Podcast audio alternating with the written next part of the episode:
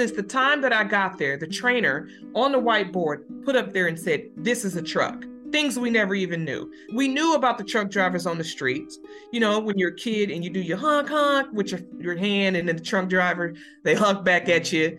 We all know about that. I had family who owned trucks, but I never knew the back end, how it all happened. When you get to Freight Quote, they put a lot of stock in the education. That's one thing we loved about him.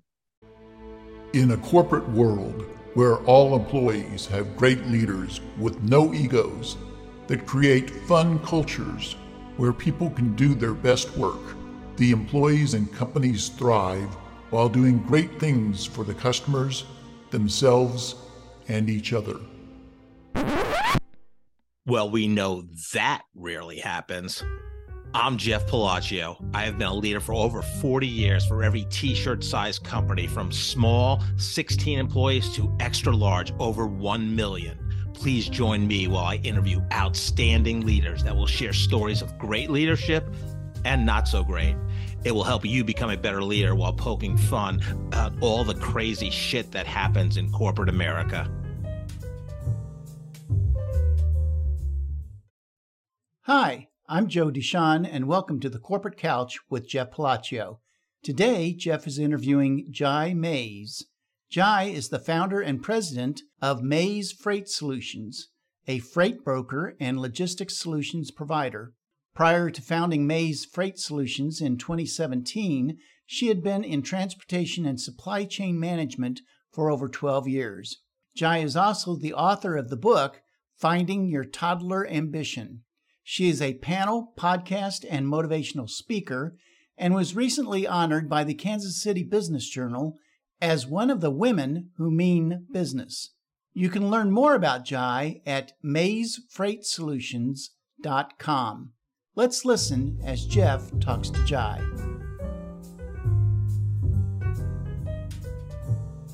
Jy, I'd like to welcome you today to the Corporate Couch. Hi. Yeah, how are you today? I'm not bad. How about yourself? Oh, very excited to talk to you. You you've had a, a fantastic uh, career and you're you've done some great things. So, uh, yeah, I think you and I we uh, I'll say virtually met when uh, Randy Powell was doing his uh, lessons in leadership podcast, and you were a guest. So uh, I've heard some of your story from that, and we'll we'll dig into a little bit more here. So I'm very excited that you took the opportunity to come out today. Thank you for having me. I'm very excited. So uh, I always like to start with a fun question, but even that p- people that know you fairly well, what one or two things would they be surprised to hear about you? That I quit, or I gave up on something, or they'd be surprised to hear that. Um, you know, that's a good question. I know one thing that they would be surprised to say is because I'm not a quitter. I'll keep going. You know, now you've got to know when to hold them and when to fold them. That's right. I don't know when to fold them. I keep holding. So, yeah. and another thing that people would be surprised at is if I, um, if I jumped out of a plane, if I took a big risk on a jump, like uh, tandem jumping, something like that. Okay. So, I'm a risk taker when it comes to business but I'm not risk a risk taker when it comes to my life. Okay. Well, yeah, that's good. And yeah, uh, you're a Kansas City native, correct? Yes, I am. Yeah. What did you love doing as a child? Love doing as a child. Wow. So I'm a PK, which is a preacher's kid. And so I grew up in church. So we were in church seven days out of the week all the time because yeah, of course my parents are pastors so they had to govern the church and not only did we have church on sundays we had weekly services but you know it it, it still uh, deals with business so they had to govern the church and and make sure all of the uh, back office things were done with the church. So we were always at the church. So i love to play the drums. That was that was the thing my favorite thing to do was when we got to the church i had to get on the drum set and I would um, improve my skills daily because I wanted to be the best drum player at the church. Also, I love to sing. And so my mom was one to put us out. We were we are a musical family. Everyone, if we don't play an instrument, we sing in our family. And so uh, getting on on the stage and singing or pretending I'm in front of a big crowd and taking the mic and uh, you know pretending I'm Diana Ross or someone, you know, just in, a, in front of a big crowd. And Love so it's either playing the drums or singing. Those were my two things that I like to do as a child. And I also like to mimic my mother. and uh, she was a a businesswoman. She's a glamorous woman and a businesswoman at the same time. So she had a briefcase and she was always dressed up nicely. So I'd like to mimic her and and I would like to try to carry a briefcase and dress up and a note pen as if I was very busy, like she was always busy. So those are things that I would do as a child too. Those are those are my things that very that really excited me. Yeah. Uh, what's your favorite song to sing today? My favorite song is um it's called Blessed and I can't remember the the um producer. He he comes to mind but now I'm drawing a blank but it's a song called Blessed and I sing it in my head all the time. We're blessed in the city, we're blessed in the field, we're blessed when we come and when we go. And we fall down, you know, uh, but God he lifts us back up and so that's one of the the songs that I sing in my head. Oh, beautiful. I hum it all the time. Beautiful. That's very nice. Very nice. Thank you. Yeah. So, uh, growing up in Kansas City, then you decide to go. I think you got your degree at National American University. Yes. Yeah. So I started off at different colleges. Uh, Neosho County, I had a tennis scholarship there. I ventured off to another college, and uh, just you know, I, I'm gonna be honest. You know, it. I did. I take it as serious as I should have not really and uh and and then uh, while i was away my mother ended up getting hurt so i told my um my my dean and everyone i said listen i'm going to move back to help my mother. My father passed when i was 14 years old so she had been taking care of the other four siblings uh, actually the other three. My oldest brother went to the navy i went off to college and so there were three left. She got hurt and so I came back to Kansas City and I finished at National American University. And what, what was the, you got a degree in uh, business administration. Yeah. So uh, business degree, what, what led you to, for that major? Watching my mother and my, and my father, they were, my father was always a businessman also. And he, you know, when I was young, my father's blind, by the way. So he kept my, my brother and I, the oldest two, he kept us motivated all the time. Uh, don't be a victim. He never said that. He said, "Sky is not the limit. You know, there's something beyond the sky." So, but he always taught us business. He used to sit us down and teach about teach us about money management, credit, the possibilities in life. And so, uh, between my father, my godfather, which is his name is William Hawkins, he is my father's. Uh, they were very close, very good friends um, he owned a financial firm and took care of all of my dad's financial business, even with the church and things like that. My mother owned a bakery and she was also a singer. So she had a group that traveled all around Kansas, uh, actually all around the nation, not Kansas City, the nation, and would open for like people like Earth, Wind, and Fire. And she got to sing, sing for Jesse Jackson. So there was a lot of business. My dad was her manager. So I used to see a lot of business happening all the time, right. whether it was church life or my mom's group life or her bakery. So it's just being being in business. That that was our main thing. Yeah. Learning business. Did you have aspirations ever of becoming a singer in your adult? I did. Yeah. I did. I, I wanted to become a model. I was tall. My mom's six feet tall, so I wanted to become a model. And my father, he cut that out immediately. He says, right. "No, no, no," because and I had an opportunity. he's like, "No, you will never, you'll never, you will never. So that was done. right. But I wanted to be a singer. I did. And it just, you know, mainly what I was singing was gospel. So because my parents were uh, pastors, the circular world, secular world really didn't, I really didn't get into that. I wanted to be a jazz singer, a lounge singer. I also wanted to do that as well. And my sister kind of took that on and she was mm-hmm. doing lounge singing and jazz singing. And it just took a turn for me. So I just sang in church and I sing around the house now. And every once in a while I'll sing karaoke. There, there you go. yeah. yeah. I've done karaoke twice. I'm not sure I'm doing it again, but it's all good. Uh, it's fun. It's fun. I love it. I love it. What was their first job out of college, and how did you get that job? So my first job out of college. So here's here's I'll tell you this. Here's a funny story. I finished college, which I thought I did. And when I went to collect my degree, walked the stage, cap and gown and cap and gown. And this was about, let me see, my daughter turned one. No, she was six months. So she's seven now. So this is 18 years ago. 18 years ago, they told me I was done. No, I wasn't. I come to find out I was one class short. Oh, jeez. Oh, so when I thought I was done, I got discouraged. I said, you know what? I'm not doing this. I'm not, I'm not doing this. You guys, you've robbed me on my degree. I don't want to go back. Well, 10 years later, I went back to get that one class, Principles of Accounting 3. Oh my so I know, try doing that. well, good for you that you did that. yes, I did. So I went back and I was already working for Freightquote when I completed that last class. Okay. So the lesson is, and takeaway is, it's never too late. Right. You know, uh, yeah, I, I got all the way to the finish line only to find out that they said I was short one class. I did get discouraged and said, you know what? I don't need this. I'm already have a great career. I was in transportation. I don't need this. And but then I did finally go back and get it. That's I mean, you know, we're all human and things like these happen. Yeah, and... absolutely. You see a lot of professional athletes, even though they're rich and famous, and uh, some do it while they're in their career or even after. Like Ray Allen went back to get his degree. And if uh, there's a, uh, numerous athletes, so it's it's, impressive because it's like you obviously didn't need to know principles of accounting three. You were already right. successful, you know. Uh, so Yes, tell us about your Freightquote experience and why did you go to Freightquote?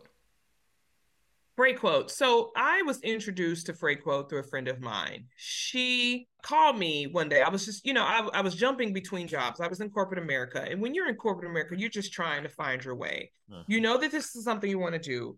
I like, I was doing data entry, customer service, and sometimes it feels like, ah, you know, is this the path that I want to take?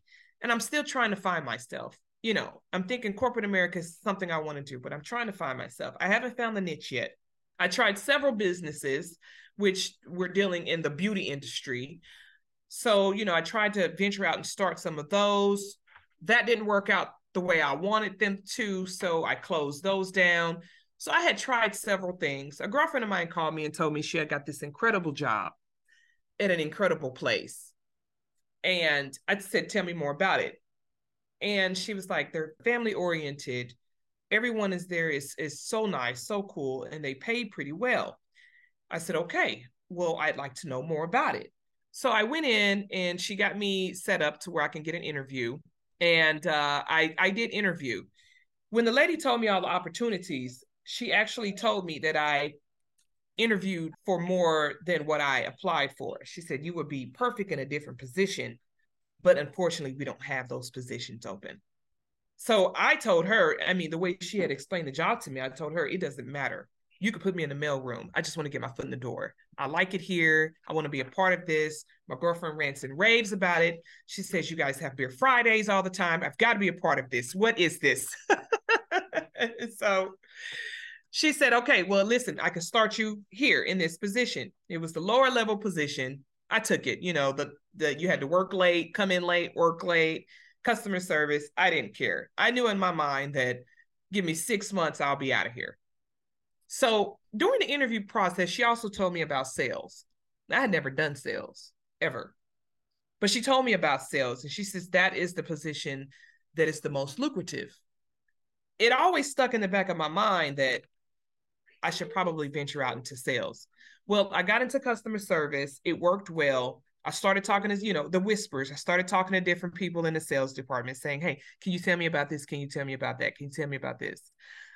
They did. When I was in training, the trainers, when you took, you know, you take a personality test, the trainers came back and told me that my personality test equaled sales to the T and I would be good in it. And they came to recruit me, but then I was in customer service. So that manager said, Nope, you can't take Jy away from us.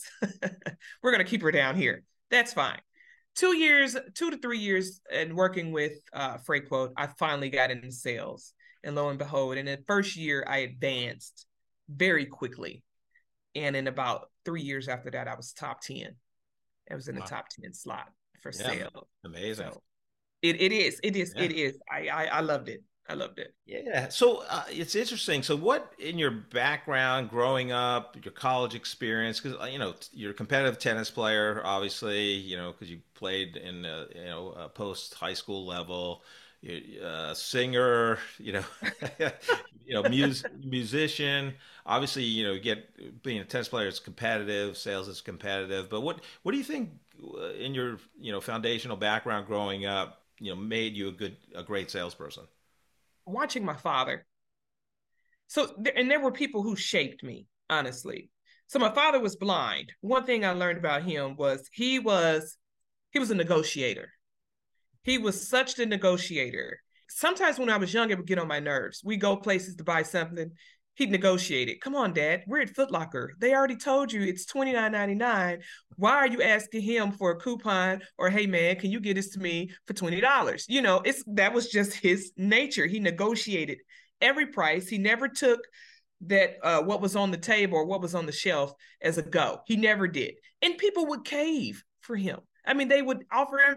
They would come up with coupons coupons that didn't exist. They would call the manager out because he he he negotiate his way through everything. So I had that growing up. There were other people in my life that shaped me. I, I was around real estate agents and I was around insurance, life insurance agents, and I would shadow them in places that they would go. And people who own large insurance firms. I, I was in the circles with those people. And I would just watch and shadow what they did, how they negotiated, how they were movers and shakers, and how they would close deals. And I was always intrigued by that, never thinking that I would have to use these skills that I have been around to. I, I, I never thought that I would have to use them, but all of a sudden, when I did get into that position of sales, everything replayed in my head of what I learned and how I shadowed and I started using those. Uh, I, I, applied that knowledge. You know, you, you knowledge is power. No, power. No, applied knowledge is power. So I started to apply right. what I learned, and it just ended up working out for me. I also used to listen to sales reps. I have a brother who's a very slick talker as well. I used to watch him. He's very slick, you know. I used to watch him with the ladies, and I used to watch him as he negotiated uh, things when he was in real estate. He was he was very slick, very slick talker, very fast talker, very slick talker. He'd always get the job done, but man, was he brilliant on how he did things. Yeah. Um, he I, I used to watch him talk himself out of tickets. You know, I was young, riding with my brother. He would be speeding or doing something he wasn't supposed to do. He would talk himself out of the ticket. Wow. And so everything that I was around, I just applied that what I learned and I would put it in. And the number one thing that my father would teach me is even as the church, he would teach me to listen. Because he would have so many people come to him with their problems. His main strength was listening. Hmm. And so I took that as well. That to listen to the problem, listen to the pain point. Don't come up with a solution yet because you don't even know what the problem is. Yeah, I love listen that. Listen to the problem. And then when they're done, that's when you take some time and you come up with a solution. You can't come up with something right away. And so I learned that. And that's what took it to the next level with me in sales is I would actually listen to the customers, listen to their pain points, and I would let them know that I'll get back with you with what we can do. But I would never come up with something immediately unless it was one of those scenarios where I had to come up with something immediately. But I would want to come up with a strategy or a solution that was for a long for for longevity, not a quick fix. You see what I'm saying? Sure. And yeah, it takes time. That yeah. takes time. So yeah. applied knowledge. I applied all that knowledge that I got from my dad and all his old school friends. And I, I used to listen to the older the older people a lot. I was young, but I would listen to their conversations. You know, when your kids are eavesdropping. So sure, absolutely. I was a nosy one, yeah. but I, I, you know, I would have key takeaways that I would take from every scenario in my life. I grew up around older people. I had an older soul. They call it an old soul. I, I never grew up around my peers when I was older, when I'm 17, 18, 19. I was always around people who were 10 years older than me, 10 to 20 years older than me. And that's just how it's been most of my life since I was 18, 19, and 20 years old. Because, and I mainly wanted to learn so I could know what not to do. If you know there's a lion around the corner, you won't go around the corner to get eaten by the lion. So I was always wanting to know what to do, what not to do. I love that. Uh, it's great that you really had all these mentors growing up that helped uh, form you as a you know a, a great an accomplished salesperson. Was there any books you read that helped you in in your uh, uh, evolving as a, a, great salesperson? So I love the the book The Slight Edge. I read Blue Ocean, Red Ocean. Well, the Blue Ocean. I call it Blue Ocean. I take it from right. the book. Uh, the, but the Blue Ocean is really, really good book. Talks about right. yeah, I've heard of that one. Tell me about. I'm not familiar with the Slight Edge. What is that one about? So the Slight Edge, Jeff Olson. Okay. So the Slight Edge is a really good book. The Slight Edge talks about procrastination. It also talks about taking the chance, the risk, pulling the trigger. Let me see if I can explain this to you. So Slight Edge talks about the doers and those who don't do. I'll give you an example you you say you're going to exercise but you put it off you put it off and you put it off and now you're 400 pounds but if you would have started the first day he said you were going to exercise then you would not be 400 pounds. Or you can eat a cheeseburger every day every day every day. And even though that cheeseburger might not give you heart disease today if you continue to eat that cheeseburger every day you will eventually get heart disease. Another scenario is you have a friend, you have there's two roommates. One says, I'm going to start saving $5 a paycheck, and the other keeps putting it off. Well, you're three years down the line, and the other kept putting it off, but you've got the one that saved $5 every paycheck. He's got a huge savings. Now he's jealous. Now the one who put it off is jealous. So it's more of procrastination. Right. That's yeah. one thing I like about the slight edge. It it tells you to take action, don't procrastinate. These are the consequences if you procrastinate. These are the rewards if you take action. That's what the slight edge is about. It's a really good read. I'm just giving you, yeah. I'm summing it up. yeah, no, that's great. No, my I... takeaway from it. Um, another book that I uh, Think and Grow Rich. That's another book that really helped me out. Characteristics. Yeah, classic. Napoleon. Cla- yeah, Think and Grow Rich. I think I read that book many, many, many times. The um, another book that helps me out is I just got it from Steve Johns, uh, The Hero Code. It's a really, really good book. And again, it's about taking action, compassion, um, putting yourself down. And my number one book that, that makes me very successful, honestly, is the Bible. I read it daily. Proverbs, Psalms, Proverbs, the book of wisdom, mm-hmm. is what started me on the journey. Faith, it's a faith book also. Right. But Proverbs, it, you know, uh, turn to the ant. He stores up the food during the summer so that he's okay for the winter. Right. So I look at a lot of those proverbs. I read King Solomon a lot, especially when I'm having an issue. I'll go back to the book of Proverbs in, in Ecclesiastes to set me straight. And I also go back, if I'm having a bad problem, I'll go to the book of Job and say, wasn't that bad? So I can handle it. Right. Yeah, it's great. yeah. Well, the most uh, read book of all time, right? It has to have some wisdom in it, right? It has lots of wisdom, and it, it has carried me along the years. Yes, yeah, it has. That's really nice. So, uh, Freightquote, what was the best thing about Freight Quote's culture for you? He had a family culture, and he had a work-life balance culture. Mm-hmm. He did not want you to take the work home, but you're in transportation. You're going to take it home. Right. Okay. But he didn't want you to feel the need to have to take it home. Right. When we were at Freightquote, it was more of a, a learning and it was very family oriented. One thing I did like about Tim is he allowed people to talk to him. He wasn't puffed up. He wasn't stuck in the air. He wasn't, I'm better than you. He would give the stories on how he was he he he was very um what's the word I'm looking for? He could relate to anyone. You know, if you've if you've been if you had something going on in your life, he had a story to relate to it. You know, nothing came without hard work. That was what he instilled in all of us. So so we called it Freight Quote University. That's what we call it. Okay. Because most of the people who have come out of Freight Quote has gone on to do other things in supply chain, whether they own a warehouse or a trucking company, they are, they started their own tech company or they started their own logistics company.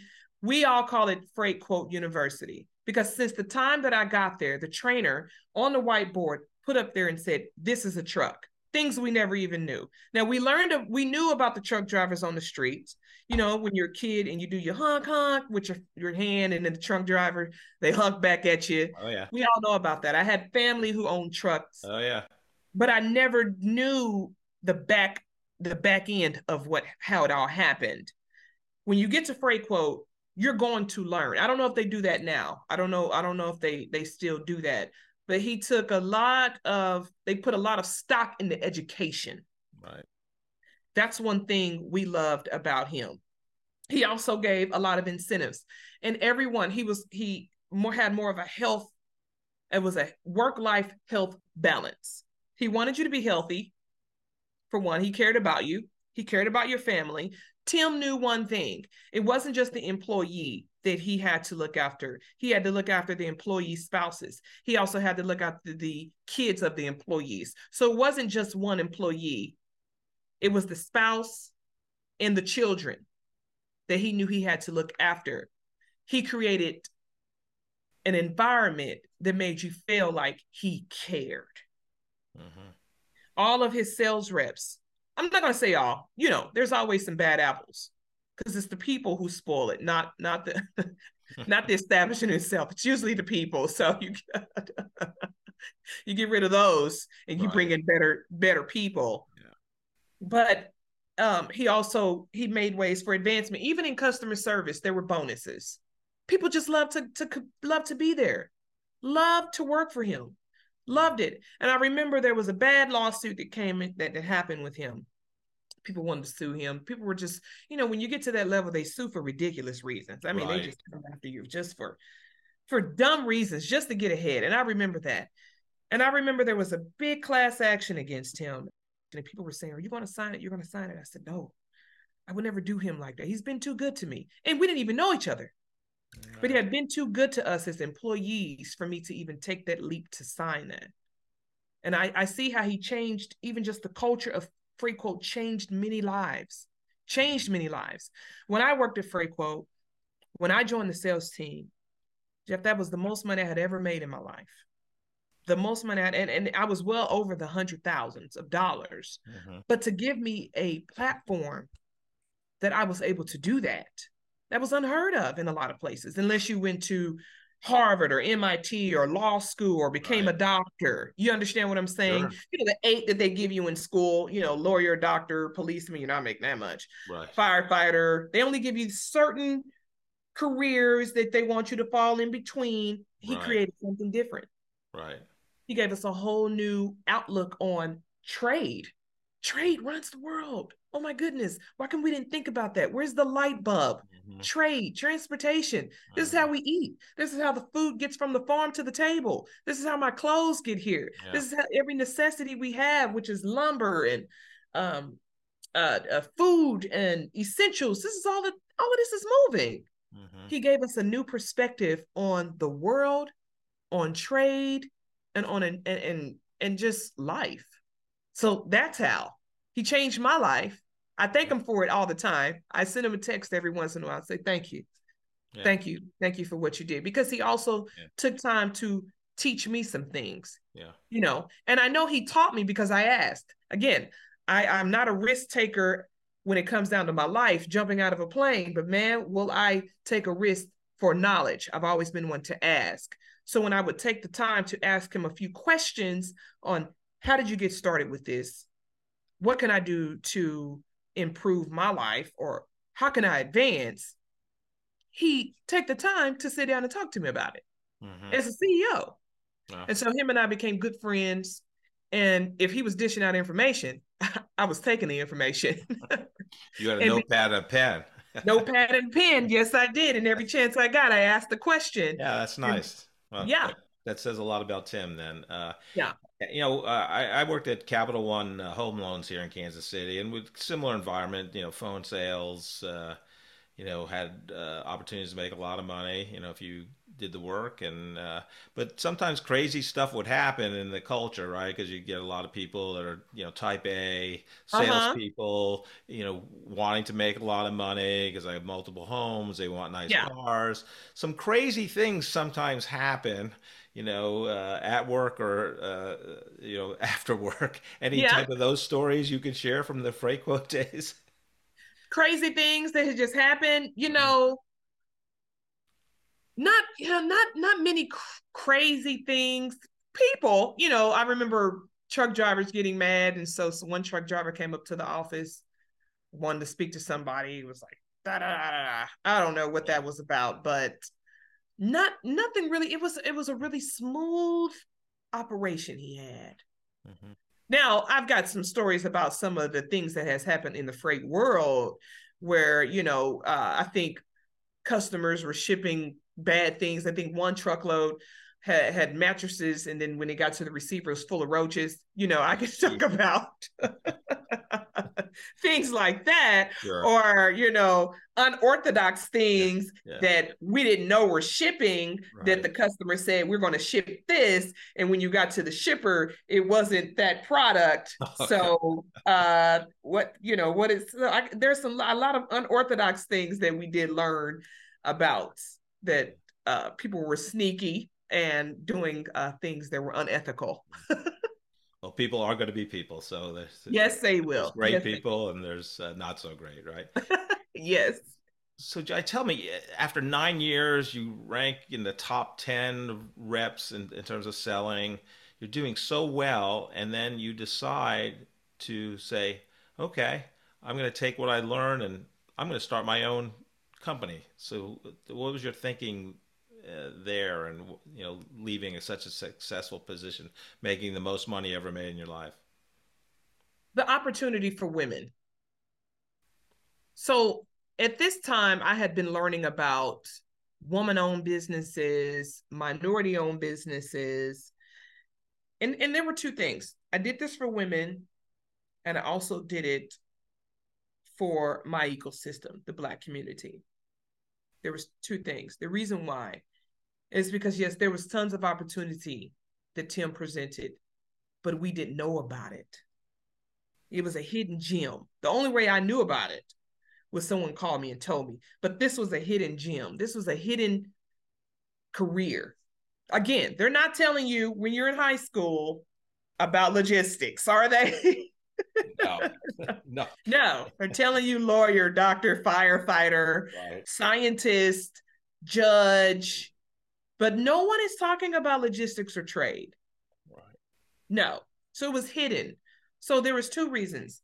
I saw a lot of money on the, a lot of money on the table for women-owned businesses, and I said, man, I could take this to the next level. And I could also show women that, hey, you too can be in this position and be successful.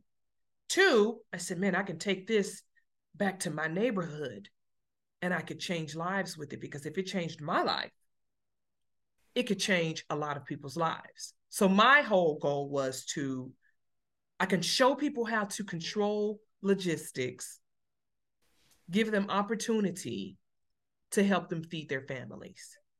Those were the two reasons I opened Maze Freight. Nothing to spite Tim, nothing to spite the company. I just had, and, and here's the thing Tim had always told me, you're a leader, you're a leader, you know, you're a leader, you're a leader. And so when I called him after he had sold the company and told him what I was doing, the first thing he said was good. It's about time. Mm-hmm. And that right there, you know, I had already prayed about it. My husband was my number one cheerleader. You can do this. This is what you're destined to do. You have to do it. You have to do it. When he told me it's about time, it was kind of like, okay, all right, this is it. This is it. So a bird knows when it's time to leave the nest. I knew it was time to leave the nest. And I knew that it was time for me to create opportunities. Now, I went in a total separate uh, section. Tim, when he was Freightquote, he solely focused on LTL, less than truckload. That's less than truckload, meaning one or two pallets, less than a full truckload of freight. Okay. That was his main niche. And it was software. And this, I ran more of the full truckload. That was my niche. But I also wanted to take it to the next level. I learned about heavy haul, which is heavier freight, everything above 48,000 pounds. That was my niche. That's that was my desire. That was my heart's desire to move bridges, windmills, heavy machinery. So that's the level that I took it to. And then when I left, also, I saw the opportunity with the military, with uh, Northrop Grumman, you know, with all of the arms and the weapons um, manufacturers for woman owned. So I went after that. And I can only do that as a woman owned. I can only do that as a minority owned. I could not do that under the umbrella of Freightquote. I see. So you couldn't do the heavy haul under under the Freightquote umbrella. I could I could do the heavy haul under them, but I could not do the contracts for woman owned right. and minority right. Because yeah. Okay. Exactly. And I so when I saw that money on the table, I said, man, I can go get that, create jobs, teach someone else how to do it, create a franchise. So that's what we do at Maze Freight. It's more of a franchise. We teach you how to do it. You go on and you start your own team through our company. Oh, I see. Yes. Yes. Okay. Yes. Um, yeah, because I noticed that on, LinkedIn, you, the number of employees was low. Mm-hmm. But so it's basically you you, you 1099 those people or yeah. You 1099 them and they have their own teams. Yeah. Interesting.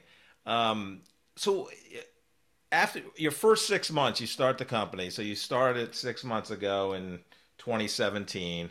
What was your biggest surprise? Like, what was your biggest learning? Like, oh man, I didn't know this. What was this? Everything.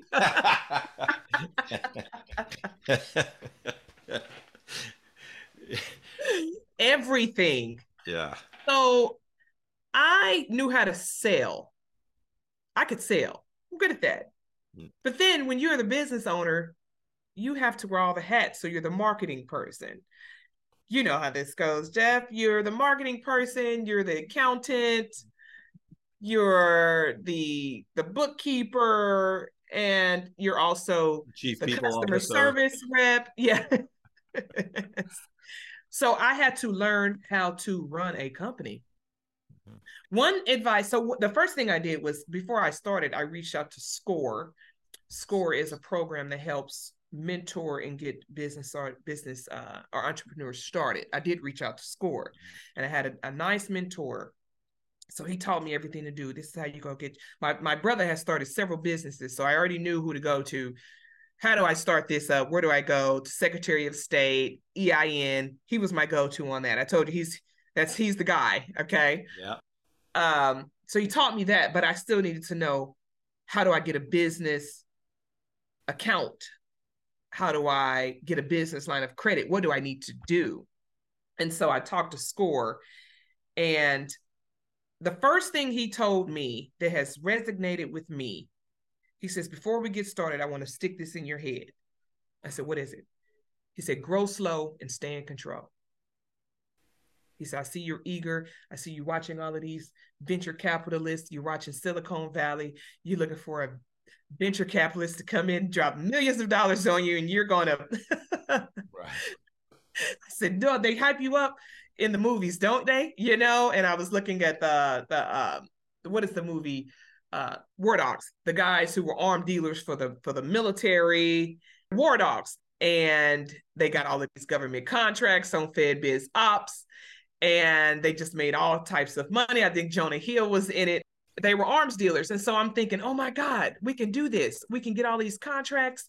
Yes. So they had me hyped up. I was like, and we can move all of this stuff and we can do this and we can do that. And he looked at so me. you hadn't thought about the government contracts until that movie or you already had that in your mind? Ah, It was the movie. Oh my goodness. It was the movie. It was it. the movie. It was the movie because yeah. I started looking into it. And then when I saw that it was woman owned, I said, Oh my goodness, woman owned.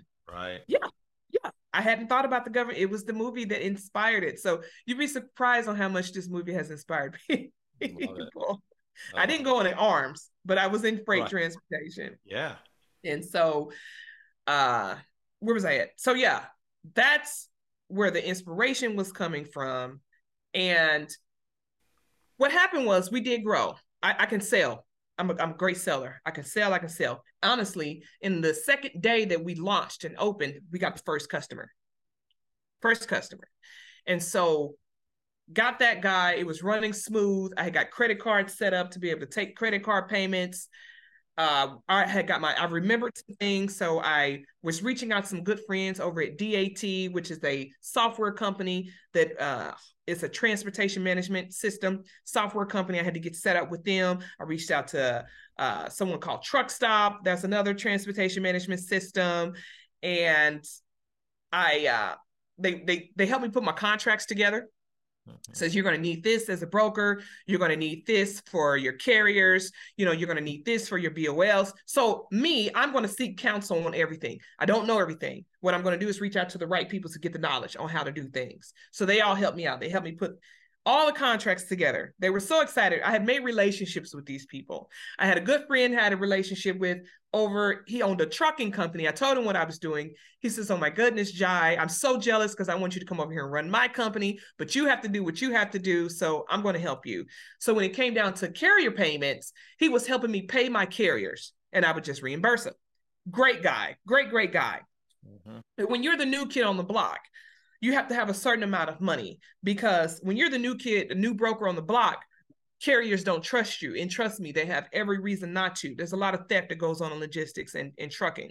So the drivers don't trust you. So they, they want their money up front. I was told this before I went out on my own. I was told this. So I prepared for it. I prepared for it. And so what I did is I would have to pay the drivers up front before they even. So I was smart. I said, you know, I'm not going to pay you all at once up front what i'm going to do is you get to the shipper i'm going to pay you half. Once you get to the delivery i'm going to pay you the other half okay? That's what i had to learn not to give all your money up front because i got right. scammed. Right. Got scammed and so i got scammed once in the beginning. So life is the best teacher. Yes yes it is.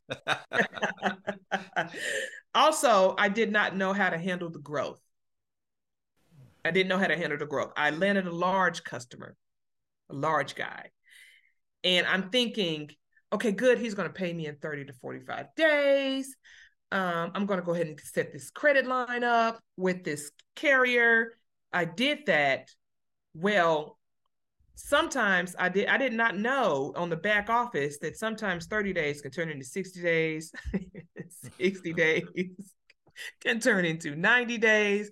So I've got a backlog of invoices that have not been paid, and I'm out of money because I've had to pay the carrier. I didn't know that. Right. Wow. I wasn't prepared for that. Also, I wasn't prepared. I think this was 2018 and steel tariffs. Remember that? Steel mm-hmm. tariffs that came out. Right. Three of their our customers had to shut down because of that. I wasn't prepared for that. I wasn't prepared enough to deal with losing three companies. So I wish I would have grown slow and stay in control. I didn't really take that to heed. I had caught myself, I was in a hundred thousand dollar hole, Jeff. Wow. A one hundred thousand dollar hole, had a bunch of back invoices that had not been paid and I had to dig myself out of it. So what did I do? I, I, I went old school. I went old school light bill company. Listen, I don't have the whole thing, but if you let me put fifty dollars on it today, I'll pay you in increments as this goes along. right. I got my debt paid off. It was a hundred thousand dollars. Got the debt paid off, and what did I do? I started taking classes.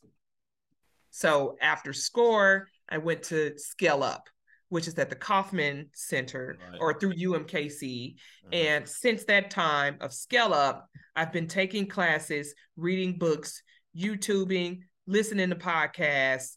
Um, I brought on there was a, a, gentleman who helped me who who really took it to the next level nick ruffin he was the trainer at freightquote before tim sold the company nick had moved on to become uh, he worked for a credit card processing company and and moved on to be interim coo for that company and he, when I first started Maze Freight, I saw in the vision, I prayed, I said, God, you know, I'm going to need help with this because I don't know everything. I just know I want to bring the best people on to create a successful company.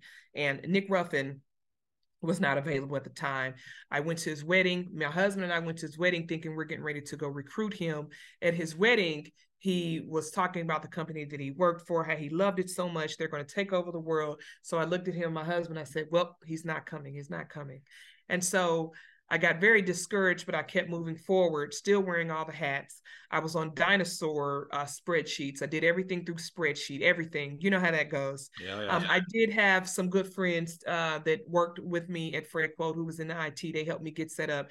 Tim had my back. Tim Tim was there with me. He helped walk and coach me through a lot of things to where I didn't fall so hard.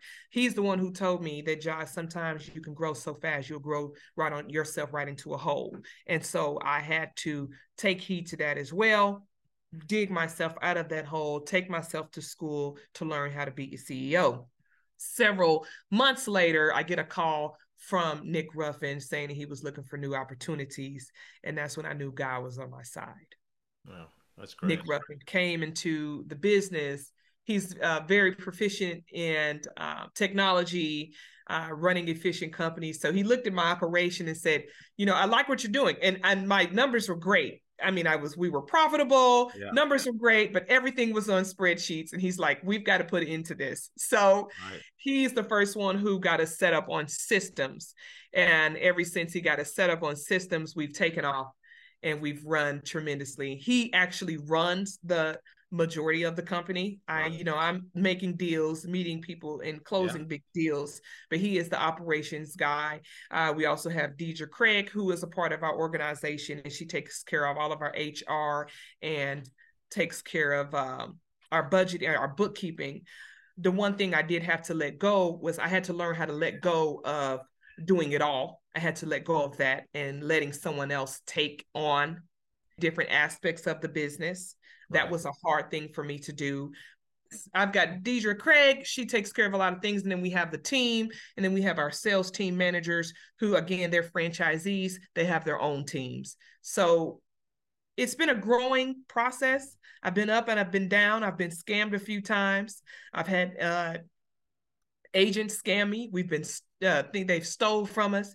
You know, I, have been through every, anything you can think of. I've been through it obviously you're a lifelong learner. That's how you get better at things.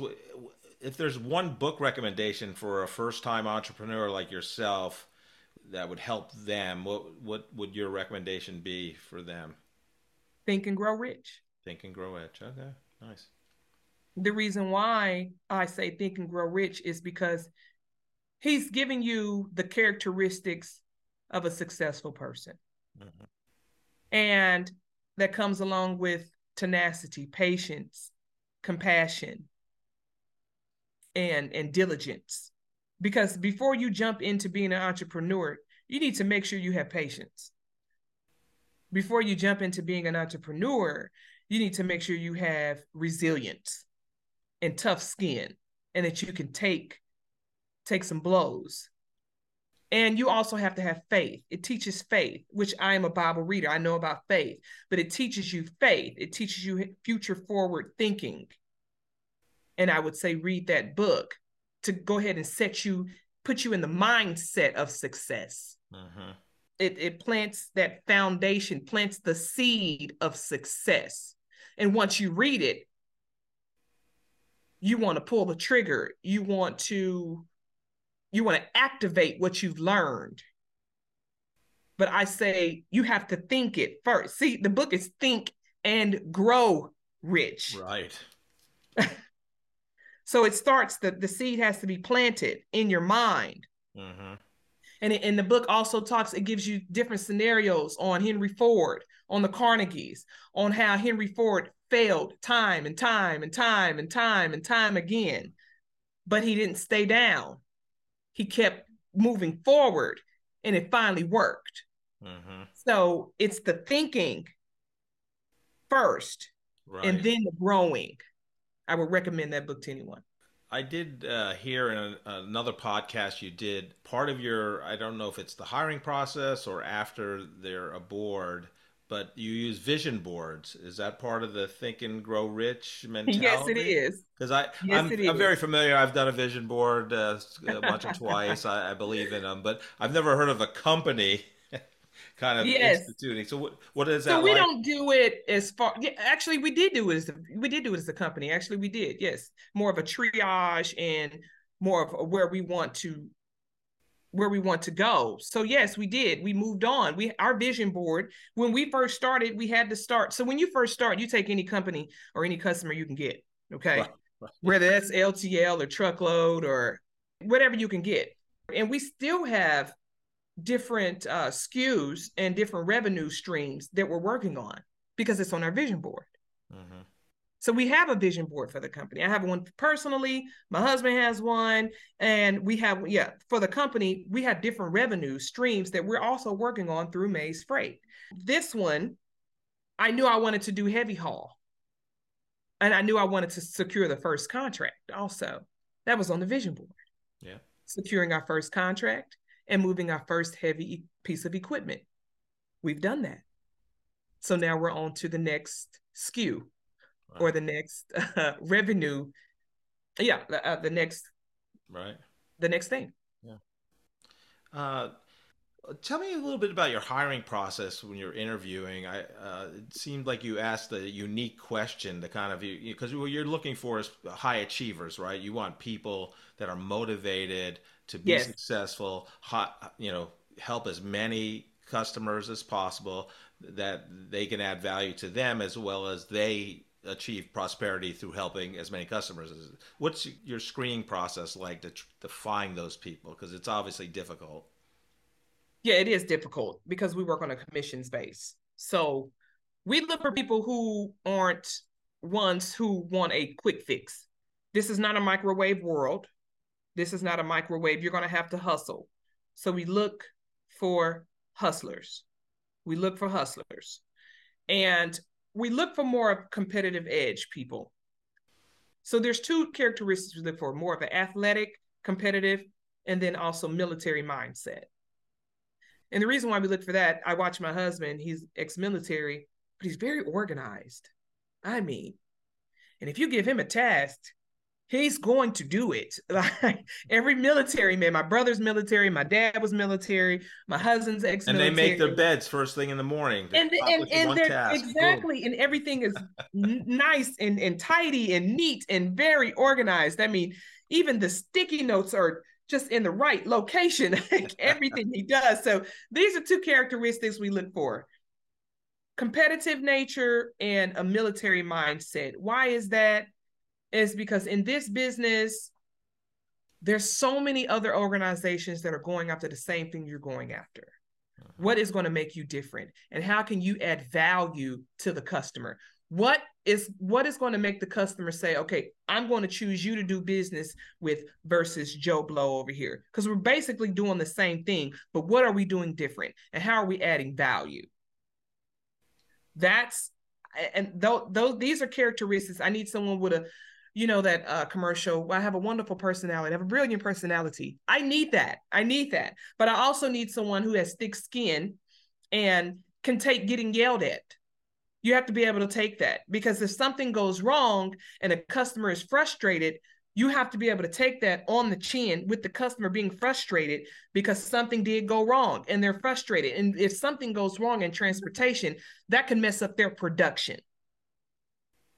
We don't have things that happen often, but when they do, you got to be able to take it on the chin and roll with it. You can't be sensitive. So we don't look for sensitivity. We look for thick skin. We look for a competitive edge. And we also look for people who are organized. you're in the midst of running a company, starting a company, learning about all aspects of the company. And then what made you write your book about entrepreneurship, a different approach, I believe it's called yes. Fi- Finding Your Toddler, which I, I love the title. Finding Your Toddler Ambition. But what was the inspiration to write that book? Because you're obviously busy. so, you know, watching my children. Yeah. I watched my kids as as they were growing up. So children, you know children, Jeff, um, when they get a certain age, I can do it myself, mom. Or watching them walk how many times they fall mm-hmm. learning how to walk. Mm-hmm. They don't stay down, do they? They do they do not stay down. That's right. Toddlers are the determined individuals that is the most determined time in their life. They want to feed themselves, they want to tie their own shoes, they want to fly. What is their definition of flying? It could be jumping off the bed, but in their minds, they're flying. Mm-hmm. So the tenacity to keep walking, the tenacity to run with the big kids, right. the tenacity to learn how to ride a bike. They're going to fall many, many times, but they're going to get back up and then they're going to learn how to ride. The no fear mentality. The no fear mentality. You've got it. That is what the book is about. I love it. Yeah, that's great. Yes. Well, see, that's the book you should have recommended for first time entrepreneurs. Then your own. you know, I always, I, I never promote myself. I'm always thinking about things that I've other and my husband tells me I say, You've got to talk about your book. You've got to I'm not like, oh yes, I did write a book. It is a good book. And it really is a good book. People get motivated by that book. Yeah. It is finding your toddler ambition. Yes, it is good. Yes. I yeah, I love that. Um, John, there's two groups I love to help uh, with great leadership advice uh, from uh, great leaders like yourself. The first group is that person that comes out of college, you know, uh, no matter what age, but they just got their college degree. Let's let's pretend it's the 22 to 23, 24 year old. What advice would you give that group of people to get their first job and to start their professional journey? I would say don't go out here with a high head thinking that you're worthy of X amount of dollars when you have no experience. So get some knowledge under get your feet wet. Get your feet wet. Add value to the job. Here's my thing. Don't go on expecting the job to give you everything that you need on your checklist. What value are you getting ready to add to that employer? Go in with a with a mindset is is I want to help them grow. I want to add value to this new team that I'm with and whatever it takes. Nowadays, no one has that mail room, I just need to get in and work my way up mentality anymore. No one has it. I don't even know where it's at. I think they just want to get rich on YouTube. I think that's where they're at, Jeff. YouTube and TikTok. I think they just all want to be in, influencers right. coming straight out of college, you know. but the advice that I was would give is get out here and you go add value to someone. Mm-hmm. Don't look for a handout. You be the handout. Go add value. Learn. Mm-hmm. That's what we had to do. That's what I had to do. I had to work in my mom's bakery. I had to grow. I had to grow. I had to I had to dig deep. I had to get my hands dirty before I achieved or was able to achieve what I did have and now working to achieve now. Yeah, no, that's great advice. Um, the second group is now, you know, you work for a company or you go to a different company and now you get promoted. You're a manager. So now you're responsible for people. So now you're, you know, and from the org chart, you're manager, leader, whatever the title is. What leadership advice do you have for them as they embark on their leadership journey? Again, don't be puffed up. puffed up leaders grind my gears, you know, because here's the thing no one is alike. No one thinks like you. Everyone has different personality. Everyone has a different work rhythm. Okay. So listen and create a culture that everyone would like to be in. I had a I had a boss in at Freightquote, one of the best men I ever had. His name is, I will call his name, John Lehman. John freaking Lehman. And he was an unorthodox type of manager. You know, I, I believe he told my VP now, uh, my VP who works for me now, Nick, he told him, I want you to take my job. He was the manager then. And so we both have stories on this guy. But this guy pushed me. He pushed me. He used to tell me, there's more in you than you think. So I'm going to attach you to this task because I want you to do more. You have more in you, do more. And then what he would do is he would reward little bitty things, reward for good work, just small rewards for good work. Okay. If you did something wrong, he would never oust you in front of the group. He'd always pull you to the side. He would never embarrass anyone. You understand what I'm saying? Mm-hmm. He would never embarrass you. He would always encourage you and every day that I went to work, I would go to work for him. It's like no one else mattered. It was only to make him smile and to make him look good as the manager. That's why I went to work, to make sure he shined because he was very encouraging to me. He never disrespected us. And he never made anyone feel out of place. If you did if you were not a great fit for the team, he would find you somewhere else. He would place you somewhere. He would already had made a connection with a different manager to say, I can I think this person aligns with this type of group. She's not right for it. He wouldn't fire you. He would find you a different a different task. Mm-hmm. So he saw the good in people. And when he did see the bad in people, he would help you to work on that to be better. That's what a good leader does. That's what a good manager does. They don't kick you when you're down. He would pick you up, dust you off, and let you know that you can be better. That was John Lehman. That's great advice. Great advice. Jy, you've been phenomenal. Love your energy. You, have accomplished great things, uh, but and I think even greater things in the future. So thank you so much for coming on the corporate couch today. I thank you so much for having me, and and I enjoyed our conversation. I hope someone got something out of this. And yes, you're right, Jeff. Finding your toddler ambition, a different pro- approach to entrepreneurship on Amazon. yes, use discount code the corporate couch. No, I'm kidding about that part. Thanks, Jy. Oh. Have a great day. you too. Bye bye. Take care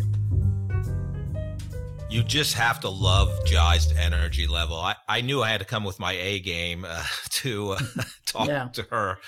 Uh, I just love what she's done at uh, such a young age. I mean, she pioneered being a black female in a you know the transportation industry and in sales, so selling to kind of the I'll say the good old boys club and being top 10 salesperson out of, you know, 700 reps and and then after a really successful time at uh, Freightquote, which is now uh, CH Robinson, she in her mid 30s started her own company to help bring more females and, and, and people of color into the transportation industry. I mean, just incredible. And then, you know, then she has time to write a book, you know, mm-hmm. finding mm-hmm. your uh, toddler ambition, you know, a different approach to entrepreneurship and talking about you know how kids can teach you so much and they don't have a fear. They're the best salespeople. They're not afraid to ask questions. So i just anyhow great great person.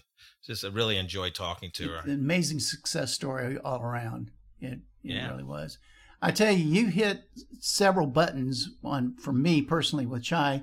She's a church person she's a musician and she's a drummer and that ticks every square uh, right in your wheelhouse right in my wheelhouse that's exactly what i am and that's exactly what I understand and what I appreciate. So I fell in love with her immediately as soon as, you know, in the first few minutes of the interview that I heard that that was going on. I thought, okay, this is somebody that I'm really going to like.